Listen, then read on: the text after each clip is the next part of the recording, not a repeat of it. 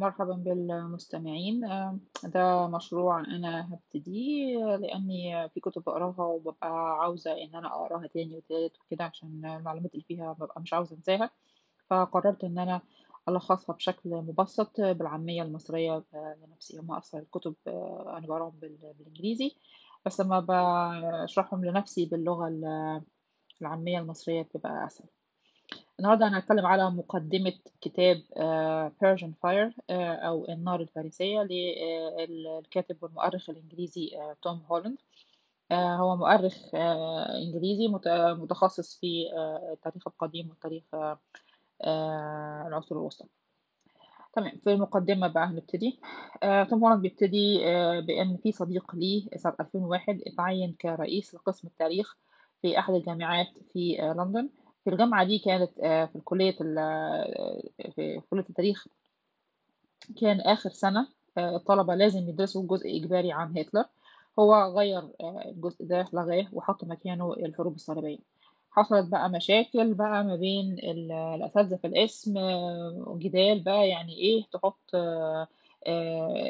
تشيل هتلر وتحط مكانه الحروب الصليبية، الحروب الصليبية دي حاجة قديمة، دي عبارة عن صراع ما بين الشرق والغرب، كراهية ما بين الإسلام والمسيحية، الحاجات دي ما لهاش صدى دلوقتي، بينما هتلر اللي هو صعود الديكتاتوريات وصعود ال النظم الشمولية آآ دي دي الحاجات دي موجودة وليها صدى موجود حاليًا. فضلوا يتخانقوا كده مع بعض لحد بعدها بكام أسبوع ما حصلت أحداث 11 سبتمبر وطلع آآ بن لادن وأعلن إن ده رَد على الحروب الصليبية آآ وظلم المسلمين في في العالم، وأعلن إن الحروب الصليبية لم تنتهي أبدًا وده مجرد رَد عليها.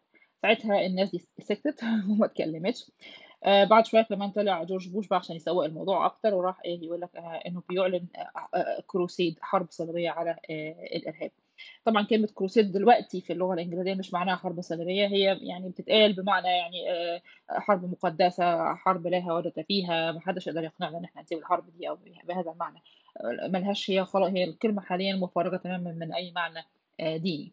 إلا إن طبعًا الناس طبعًا في الشرق تلقّفوا الكلمة وقال لك أهو ده بيحارب الإرهاب بالإرهاب، الإرهاب المس الإسلامي قصاد الإسلام الإرهاب المسيحي والحروب الصليبية، فطلع طبعًا الناس اللي هم ال الadvisors بتوع آآ جورج بوش وقالوا له أرجوك ما ما تتكلمش تاني آآ ما تقولش كلمة ال ال الcrusade دي تاني في أي من كلامك.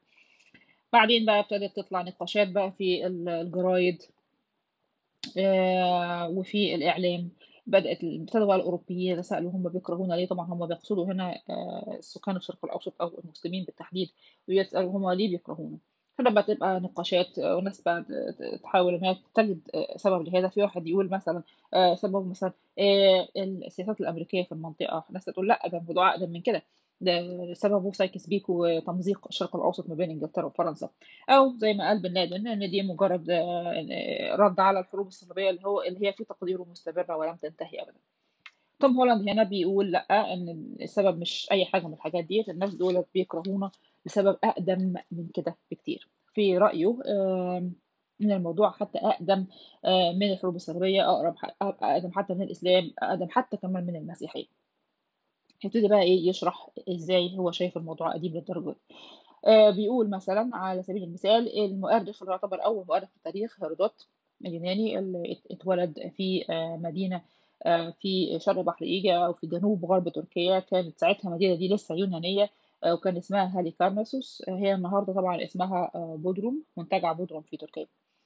آآ هو ات برضه سأل نفس السؤال يعني هو ليه في اختلاف ما بين الآسيويين، هو طبعًا بالنسبة لهيرودوت كان الموضوع بالشرق وغرب وأوروبا والشرق وكده، فهو كان بيتساءل ليه الآسيويين شايفين إن اليونان يعني الشعب اليوناني شعب يعني يكرهوه، فهو كان يعني أ قرر إن هو يعني يروح يشوف الموضوع سببه إيه، قال لك يمكن علشان اليونانيين آآ كان في منهم قراصنة وخطفوا آآ بعض من الأميرات ال الشرقيات أو ال الأميرات الآسيويات، والّا يمكن بسبب إن اليونانيين هاجموا على تروي طروادة وحاربوها ودمروها في حروب طروادة، يمكن.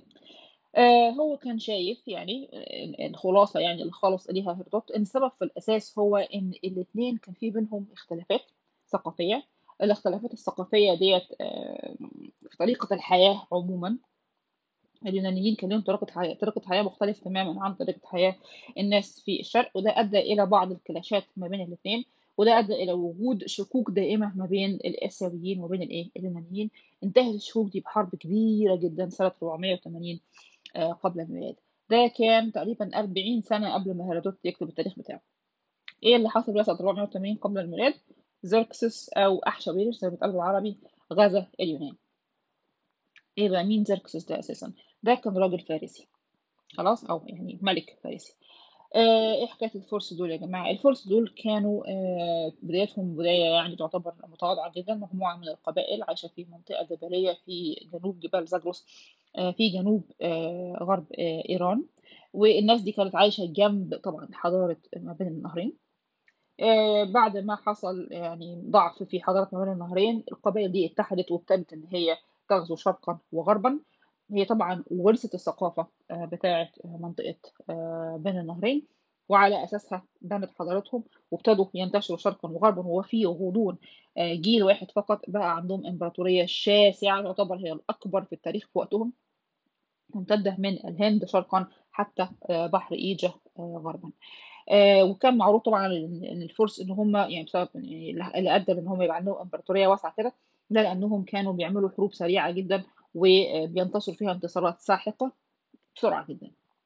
آمم زركسس كان في الوقت ده كان يعتبر طبعًا هو أقوى رجل في العالم، وربما ما فيش رجل كان أقوى منه حتى قبله، يعني هو يمكن في وقته كان أقوى رجل حتى في التاريخ.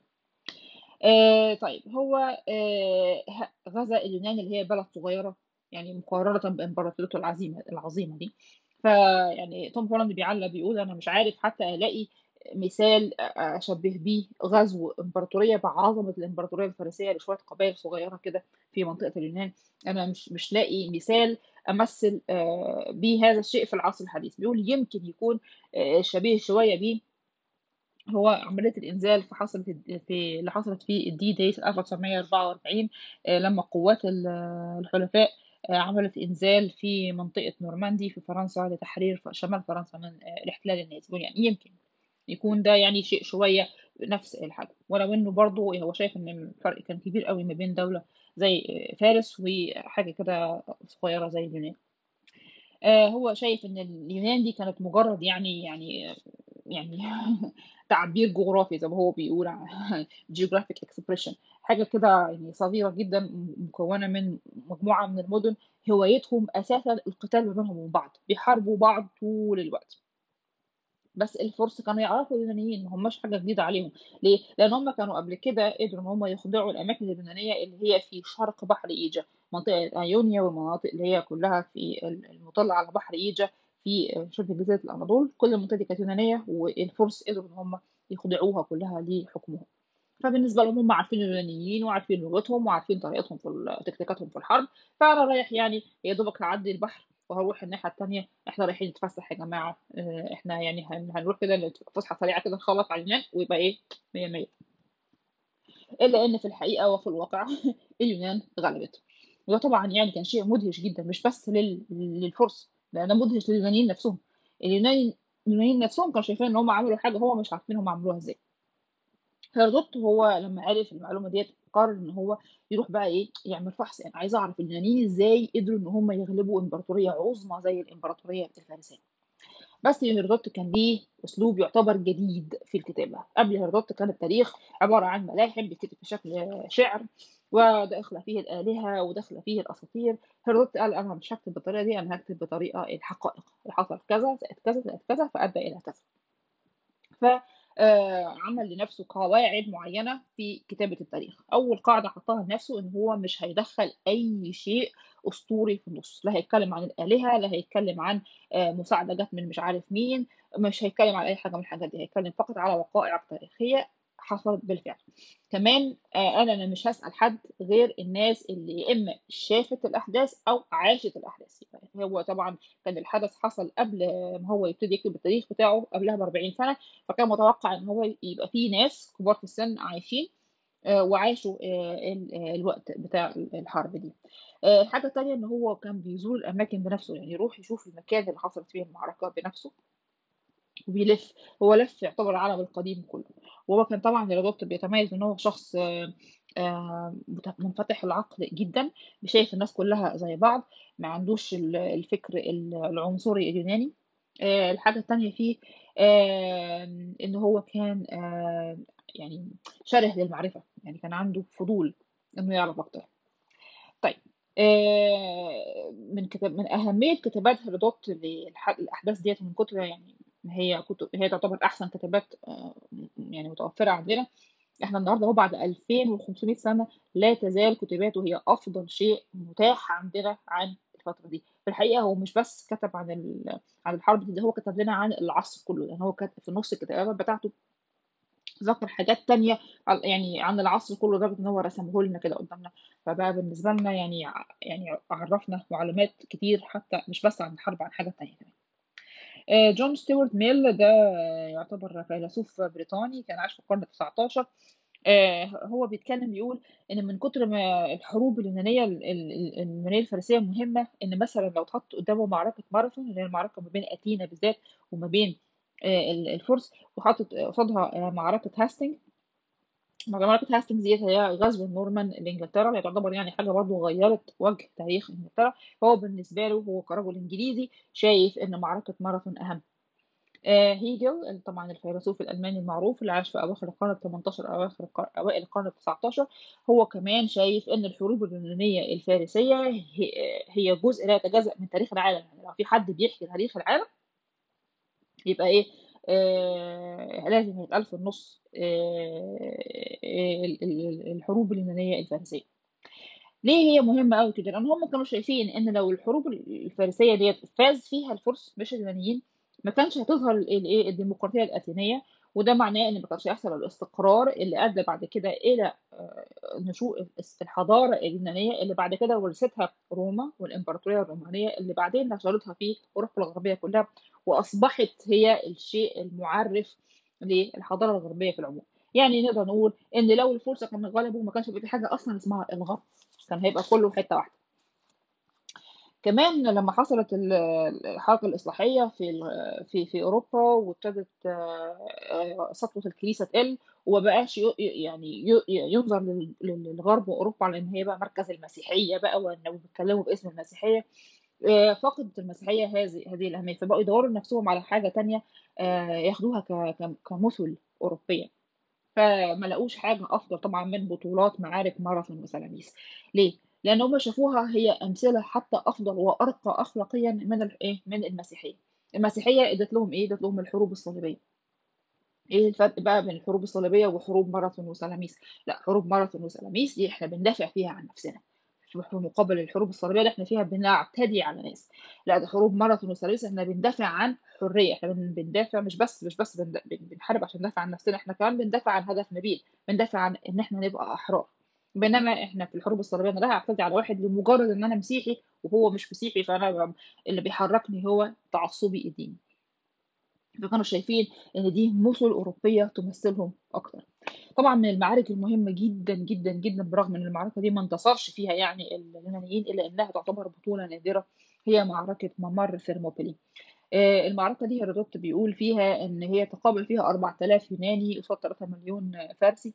طبعًا الأرقام بتاعة هيرودوت مُبالغ فيها جدًا، الأرقام الحديثة أقل من كده بكتير. عمومًا يعني الحرب ديّة انتهت ب آآ إن الفُرس يعني حاصروا ال اليونانيين واضطر معظم الجيش إنه ينسحب، وفي 300 سبارتي آآ هم اللي تعهدوا إن هم يفضلوا عشان يحموا آآ باقي الجيش وهو بي بينسحب حمايةً للجيش يعني. آآ كانوا 300 سبارتي مع الملك بتاعهم ليونيدس. آآ ومات من ال300 298 واحد. ميشيل دو مونتاني ده فيلسوف فرنسي عاش في القرن ال16 هو شايف إن معركة ثيرموبيلي دي هي تعتبر أعظم معركة في التاريخ الفارسي اليوناني على الإطلاق. لورد بايرون وده طبعًا معروف يعتبر يعني أشهر آآ شاعر في العصر الحديث شوية وهو أواخر القرن ال18 أوائل القرن ال19. كان كان شاعر وكان كمان سياسي بريطاني، الراجل ده راح وهو إنجليزي، ساب بلده وراح اليونان يحارب مع اليونانيين ضد التُرك، وعلشان يشجّع اليونانيين ضد التُرك، التُرك طبعًا كانوا أقوى بكتير مقارنةً باليونانيين عسكريًا وعدديًا وكل حاجة، بقى يستدعي معركة آآ ثيرموبيلي علشان يشجّع بيها اليونانيين ويحثّهم على قتال الأتراك. أنتوا افتكروا أنتوا أحفاد ال 300 اسبرطي آه، دول أنتوا هت- هتغلبوا إيه؟ الترك. وهو نفسه اتقتل في المعركة عشان يعني يدي مثال حتى يعني إعادة تكرار موت آه، ليونيدس ال- في الحرب.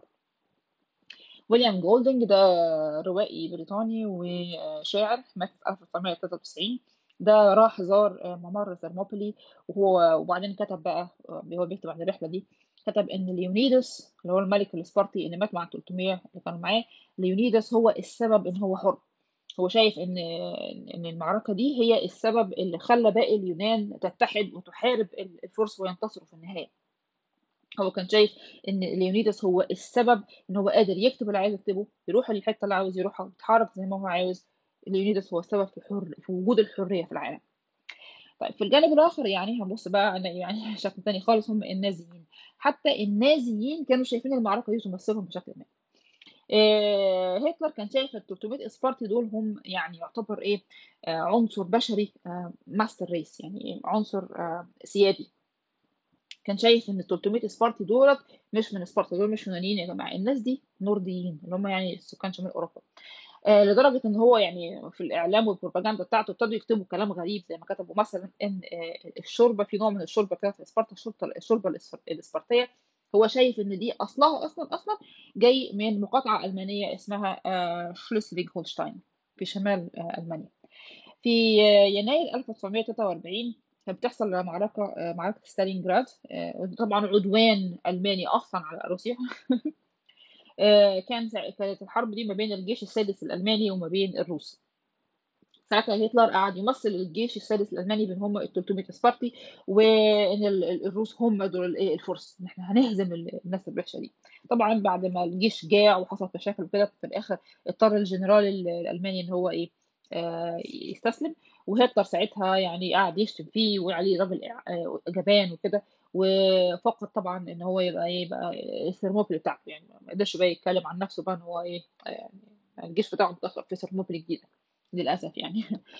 طبعا ده جانب من القصة يعني آه، أنت شايف إن دول مج- مجموعة من الأوروبيين ناس من ألمانيا وناس من إنجلترا وناس من فرنسا كل دول شايفين نفسهم هم اليونان اللي بتغلب آه، فارس طيب هل هل هل كل الناس فع- فعلا في في, في اليونان كانوا كانوا كده بهذه العقلية وكانوا فعلا شايفين إن هزيمه الفرس حاجة حاجة جميلة ويا سلام إحنا يا جماعة إحنا انتصرنا وخدنا حريتنا. في الحقيقة في جوانب أخرى من القصة. فمثلا لو هنتكلم مثلا إن على سبيل المثال لو مثلا زركسس كان سيطر على مدينة سبارتا بالذات خلاص كان هينهي هذه المدينة المدينة دي كانت تنتهي صح؟ تمام. طيب هل دي حاجة وحشة؟ هل دي حاجة وحشة؟ في الحقيقة طبقا يعني للنظام الفارسي في الحكم إن كل رعايا آه، الملك هم عبيد للملك. By default كده كلهم الناس دول اسمهم عبيد الملك. هل يعني عبيد بمعنى بقى يعني عبيد كده بيضربهم بالكرابيك ومش عارف إيه ويعزف فيهم؟ لا مش كده. لكن هو الاسم يعني إن هم عبيد كلهم شغالين عند الملك. خلاص الملك بيمتلك الأرض وما عليها. ده الفكر الفارسي. خلاص طبعا الفكر ده مش موجود خالص في اليونان. بس حتى العبودية دي ليها أشكال. يعني مثلا لما هنيجي نتكلم على السبارتيين أنا كواحد سبارتي أنا واحد حر خلاص ومجتمع المجتمع كله مجتمع معسكر تماما. ف... و- فبالنسبة لي إن أنا الناس دي تيجي تغلبني الفرس دول يغلبوني وأبقى أنا بعد كده أسمي عبد للملك بتاعهم لا ده أنا أموت ولا إن ده يحصل لي صح؟ تمام. طب الجيران بقى جيران سبارتا لا جر- سبارتا أصلا كانت عايشة على رعب وإرهاب هذه القرى والمدن الصغيرة اللي اللي حوالين سبارتا أساسا كانوا مهمتهم في الحياة كده يوم هم عايشين في الدنيا عشان يهجموا على الناس دي يستولوا على شغلهم على زراعتهم على آه، نماذج الرعي بتاعتهم أي منتجات ليهم ويخطفوا بناتهم ويغتصبوهم ويقتلوا وهكذا. فهم كانوا عايشين على هذه الطريقة في على استغلال الناس بشكل وحشي. فأكيد أكيد يعني أكيد ال- ال- الفرصة بالنسبة للناس دي أحسن بكتير من آه، الاسبرتيين كانوا بيتعاملوا مع هؤلاء الناس زي ما النازيين كده كانوا بيتعاملوا مع الروس والبولنديين. فهم ال- ال- بالنسبة للنازي هم الإنسان المتفوق بالنسبة للنازي لما يبص للروسي أو للبولندي دول بالنسبة لهم أقل من البشر. هم كانوا ال- السبارتيين بيتعاملوا مع البلاد اللي حواليهم هذه المعاملة. الفرس آه أنت بالنسبة له أنت عبد للملك صحيح. بس هو أنت في الآخر أنت رعايا الملك يعني إيه رعايا يعني الملك مسؤول إنه يأمن لك الطرق يأمن لك الموارد يأمن ال- البلد تكون منتشر فيها الأمان بحيث انك تقدر تشتغل وتدفع ضرائب. فيعني هو مش مش عبودية بمعنى ال ال ال الاستغلال البشع والقتل والاغتصاب وهذه الطريقة مش بكده. الفرس ما كانوا يعني يعتبروا من الشعوب أو يعني من نظم الحكم ال- القوية جدا بيروقراطيا. طيب لما نيجي بقى نبص من الناحية التانية هنبص على ناحية الفرس. بالنسبة لزركسس زركسس طبعا هو كان ابن لتقاليد معينة هي تقاليد شرقية موروثة في الأساس من منطقة آه، بين النهرين منطقة العراق القديم. إيه بقى ال- ال- الفكر هنا؟ الفكر في هذه المنطقة إن الملك هو الرجل القوي خلاص الغازي ماشي الذي يحكم بإيه؟ بالحديد والنار. رجل لا يعرف الرحمة ويعرف تنفيذ القانون وتطبيق القانون بالقوة. ده كان الفكر الفارسي. خلاص؟ هم آه كفرس كانوا بيحكموا بهذه الطريقة والقانون بيمشي على الجميع بيروقراطية قوية جدا إلا إن هم قدروا إن هم يحققوا سلام ورخاء للشعب اللي تحت إيه؟ تحت إيديهم. خلاص؟ الحاجة التانية كمان بالنسبة للفرس إن هم أخدوا الفكر إلى خطوة أبعد شوية. يعني إنه البلاد اللي كانت بتعمل إمبراطوريات صغيرة علشان مثلا تأمن مواردها أو آه، تأمن حدودها أو تزود مواردها شوية. يعني تزود دافع الضرائب الفرس لا الفرس كان عندهم فكرة إن أنا عاوز أعمل دولة عالمية. هم كانوا الملك كان عاوز يحكم ناس من ديانات مختلفة وثقافات مختلفة وتقاليد مختلفة ولغات مختلفة. كانوا عاوزين كانت حلمهم إنهم يوحدوا العالم. فدي كانت أول فكرة خالص للامبراطورية العالمية. طبعا الفكر الفارسي ده لما تقارنه بالفكر الأتيني اللي أتينا مثلا اللي هي نظام الحكم فيها إيه؟ كانوا عاملين نظام ديمقراطي اللي هو أساسا كان يعتبر نظام غريب وفريد من نوعه ما عاش كتير. يعني الديمقراطية الاتينيه دي عاشت كام سنة؟ ما عاشتش كتير. في مقا... مق- لما هنقارنها بنظام الحكم الفارسي اللي توارثته آه، الإمبراطوريات ورا الإمبراطوريات من بعد الفرس النظام الفارسي عاش أكتر. اللي هو أثبت إن هو الأقوى في هذه في هذه الفترة طبعا. هو الأفضل والأضمن لبقاء حكم مستقر. آه، الفرس فضلوا يعني يلهموا امبراطوريات ورا إمبراطوريات لحد آخر إمبراطورية انتهت في 1922 كانت الإمبراطورية العثمانية. آه، بس هل ده هي دي الإمبراطورية الوحيدة؟ لا حتى الغرب نفسه متأثر. يعني مش هنقول بس إن الفرس يعني ات- اتغلبوا بقى ومشوا وما أثروش في الغرب لا الفرس أثروا في الغرب. هيدي مثال على كده مثلا آه، توم هولاند بيقول آه، إن كان في عضو البرلمان البريطاني اسمه جورج ناتانيال كيرزن. الراجل ده كان عضو البرلمان البريطاني 1891 الراجل ده راح زار من ال- القصر بتاع آه، زيركسس في جنوب غرب فارس. كان طبعا الم- المعروف طبعا إن القصر ده اسكندر بعد بعد الغزو طبعا بتاع الف... بعد بعد غزو الفرس لليونانيين بعدها بحوالي 150 سنة. هو طبعا كان بيعمل الامبراطورية بتاعته هو بقى. على نفس غرار الإمبراطورية الفارسية. ده شكل أشكال تأثر آه، أوروبا. هي قديم بالإمبراطورية الفارسية. إنه كان عاوز يعمل برضه إمبراطورية عالمية بتحكم يعني بلاد وشعوب كتير.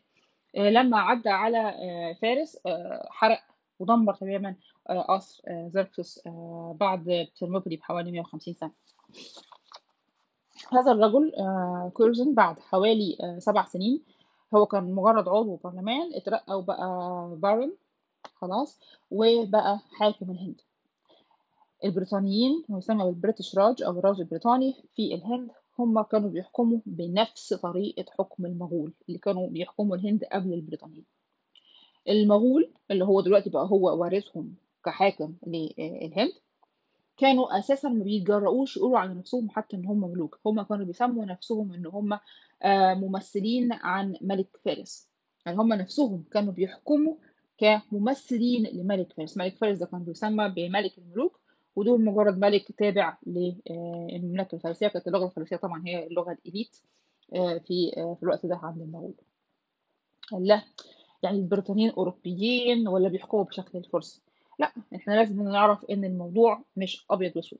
الأوروبيين البريطانيين أوروبيين فهم في في وعيهم. آه بيفتكروا سبارتا وإن هم زي قد إيه ناس بتدافع عن الحرية وبتدافع عن نفسها وبتدافع ضد ال- الغازي الشرقي. بس في نفس الوقت هم تحت تأثير هذا الغازي الشرقي ثقافيا. خلاص؟ تحت تأثير طبعا الغنى الفاحش للشرق ممثل في القصور الفارسية. يعني ممكن نقول إن هم ورثة اليونانيين ثقافيا ورثة الفرس عمليا آه، في حكمهم للهند. بعدين بينتقل في المقدمة يتكلم بقى عن لو حصل مثلا إن آه، أثينا هي اللي خسرت قدام الفرس. لو أثينا كانت خسرت قدام الفرس يبقى ما كانتش هتقوم الحضارة اليونانية اللي بدأت طبعا في أثينا يعني ما كانش هيبقى فيه آه، أفلاطون. ما فيش أفلاطون يبقى ما فيش أفكار وكتابات أفلاطون اللي هي معروف إنها أثرت جدا جدا جدا في الأفكار الدينية اللي حصلت آه، بعد كده بالذات في المسيحية وبعدين في الإسلام. آه، جورج دبليو بوش آه، هو كمان لما كان بيتكلم عن الحرب ضد الإرهاب اتكلم إن هو بيحارب محور الشر هو مقسم العالم إن ده محور شر وهو بيحاربه وهو بقى في محور الخير. فالعالم هنا في الشكل الثنائي ده بين الخير والشر. وجود الصراع ما بينهم ده فكر زرادشتي فارسي بامتياز يعني تشوف هنا التأثير الفارسي قد إيه موجود ولكنه موجود مش مش بالوضوح الشديد يعني. إيه تفكر شوية عشان تلاقيه. هزيمة آه، زركسس لما حصلت في اليونان وبعدين لما اتدرست بعدين آه، والأوروبيين بقوا يعرفوها خلت الأوروبي يعني أو يعني اليوناني في الوقت ده يعرف نفسه أكتر. أنا مميز. أنا أنا مش أنا مش زيهم. أنا مش شرقي. أنا مش آسيوي. أنا أوروبي. أنا غربي. فعرفوا الأوروبي إن هو شخص متميز. خلاص؟ بس هل ده كل حاجة؟ لا طبعا. لازم نقول إن في هذا الصراع وهذا التلاقي ما بين الإمبراطوريتين وبعد كده هزيمتهم وانفصال الفرس لشرق للشرق واليونانيين للغرب وقيام كل واحد فيهم بحضارته على حدة آه، هذا أدى في الآخر لأفكار عظيمة جدا ظهرت موجودة في العالم كله دلوقتي زي أفكار التوحيد الديني التوحيد الإلهي آه، الدولة العالمية الديمقراطية أو حتى آه، الشمولية. كل الأفكار دي لو درستها لوحدها في نقطة ما هيذكر موضوع الصراع اليوناني الفارسي. حتى يعني إن البعض قال إن الصراع أو الحرب اليونانية الحرب اليونانية الفارسية دي هي تعتبر محور تاريخ العالم. بيتر جرين ده يعتبر مؤرخ وكاتب إنجليزي. سنة 1970 كتب كتاب اسمه The Year of Salamis أو سنة سلاميس. سلاميس طبعا واحدة من المعارك الكبيرة اللي انتصر فيها اليونانيين على الفرس. هو بيتكلم هنا إن الانتصار في الكتاب بتاعه ده بيذكر إن الانتصار اليوناني على الفرس كان يعتبر نقطة يعني فاصلة في تاريخ العالم. بيقول إن لو كان حصل العكس كانت أوروبا دلوقتي هي بقت جزء لا يتجزأ من الشرق وكان زمان أوروبا كلها مسلمين. ومليانة مساجد. وطبعا يعني بنتكلم على هذا في كان في 1970 يعني طبعا النهارده طبعا المساجد موجودة حتى في أثينا نفسها اللي هي بعد الانفصال ال- اليوناني عن تركيا. فضلت أثينا دي مكان محرم على آه، المسلمين ان هم يقيموا فيها أي شكل من اشكال الشعائر الإسلامية. النهارده اثينا فيها مساجد. بس ده الكتاب ده قديم 1970 طيب هل آه، ال- الحاجات اللي متاحة عندنا كفاية؟ فعلا عندنا معلومات كويسة ومعلومات كتيرة بتقول لنا فعلا تفاصيل بقى عن الحرب دي. في الحقيقة إن هيرودوت هو اللي هو يعتبر أحسن مصدر موجود آه، عن الحروب اليون- اليونانية الفارسية ان هو ما بيقولناش كل حاجة. هو يعتبر آه أكتر مصدر موثوق فيه بس هو ما بيقولش كل حاجة. طب يعني نجيب منين؟ إحنا عندنا مصادر تانية بس اللي كاتب بقى بعد 100 سنة ولا كاتب بعد 500 سنة ولا كاتب حتى بعد 1000 سنة دول ما يقارنوش بكتابات هيرودوت اللي هو يعتبر نقل الكلام من الناس شهود عيان طبقا لكلامه طبعا. الفيلسوفة البريطانية آيريس ميردوك نفسها كانت بت- بتعلق حتى في القصص بتاعتها يعني في في في قصتها Nice and the Good. آه، بت كانت بتعلق على إن الم- المتاح لينا من معلومات عن الحروب اليونانية الرومانية sorry اليونانية الفارسية قليل جدا. في الحقيقة يعني من المعارك المهمة جدا جدا جدا هي معركة سلاميس إحنا نعرف عنها قليل صحيح؟ إلا إن هي لو قارناها مثلا بحاجة زي تاريخ سبارتا إحنا نعرف كتير عن سلاميس.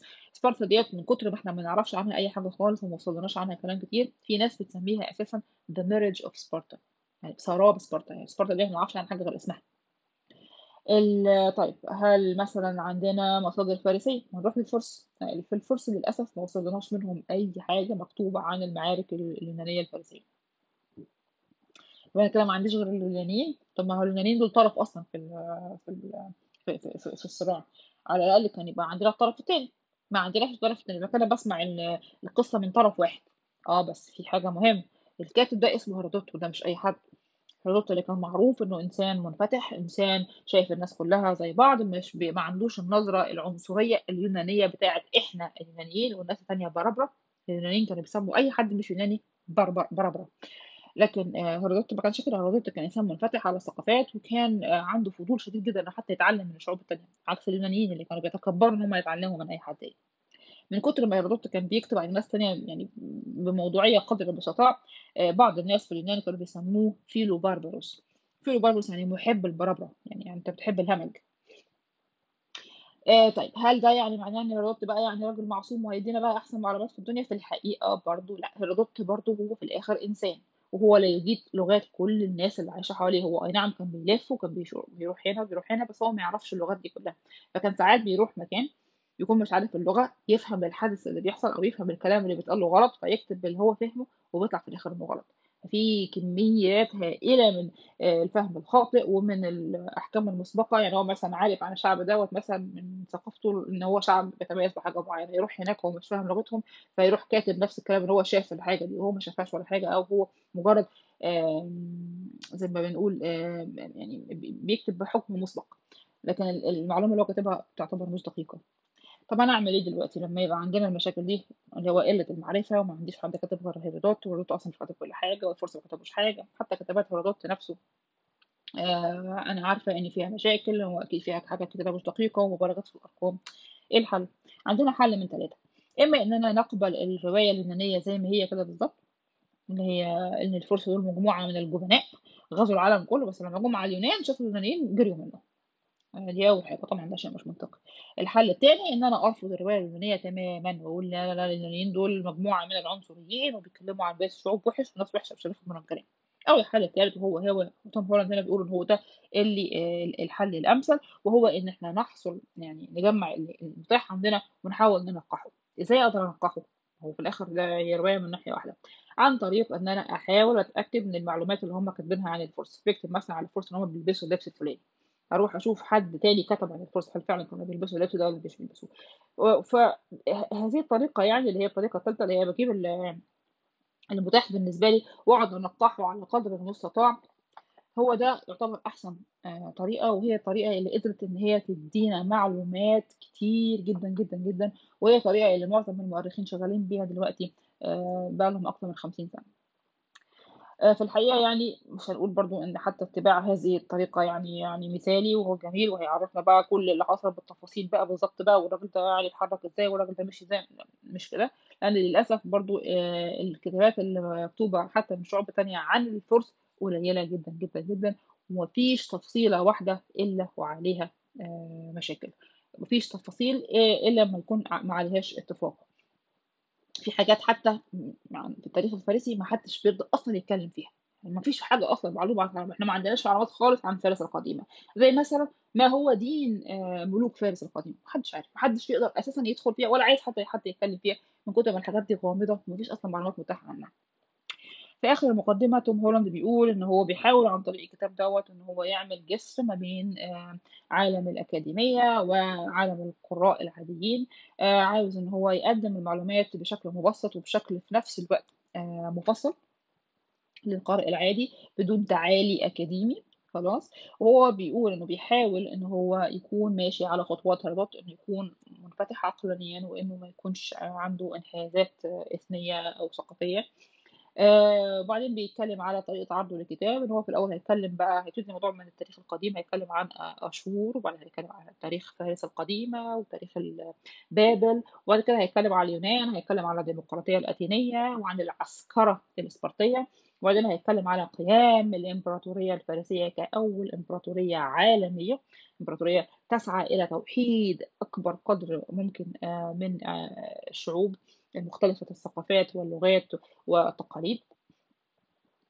على نُص الكتاب كده هنوصل للحروب الفارسية اليونانية، آآ هو بيعترف إن هي في معظمها آآ آآ بتتحكي من طرف واحد اللي هو الطرف اليوناني، مع قليل من بعض ال ال البصيرة يعني من الطرف الآخر، وفي الآخر بيعلّق وبيقول إن الحروب ال اليونانية الفارسية هي تعتبر ملحمة تاريخية عظيمة، رغم إن هي غامضة إلا إنها حصلت وإنها مش أسطورة.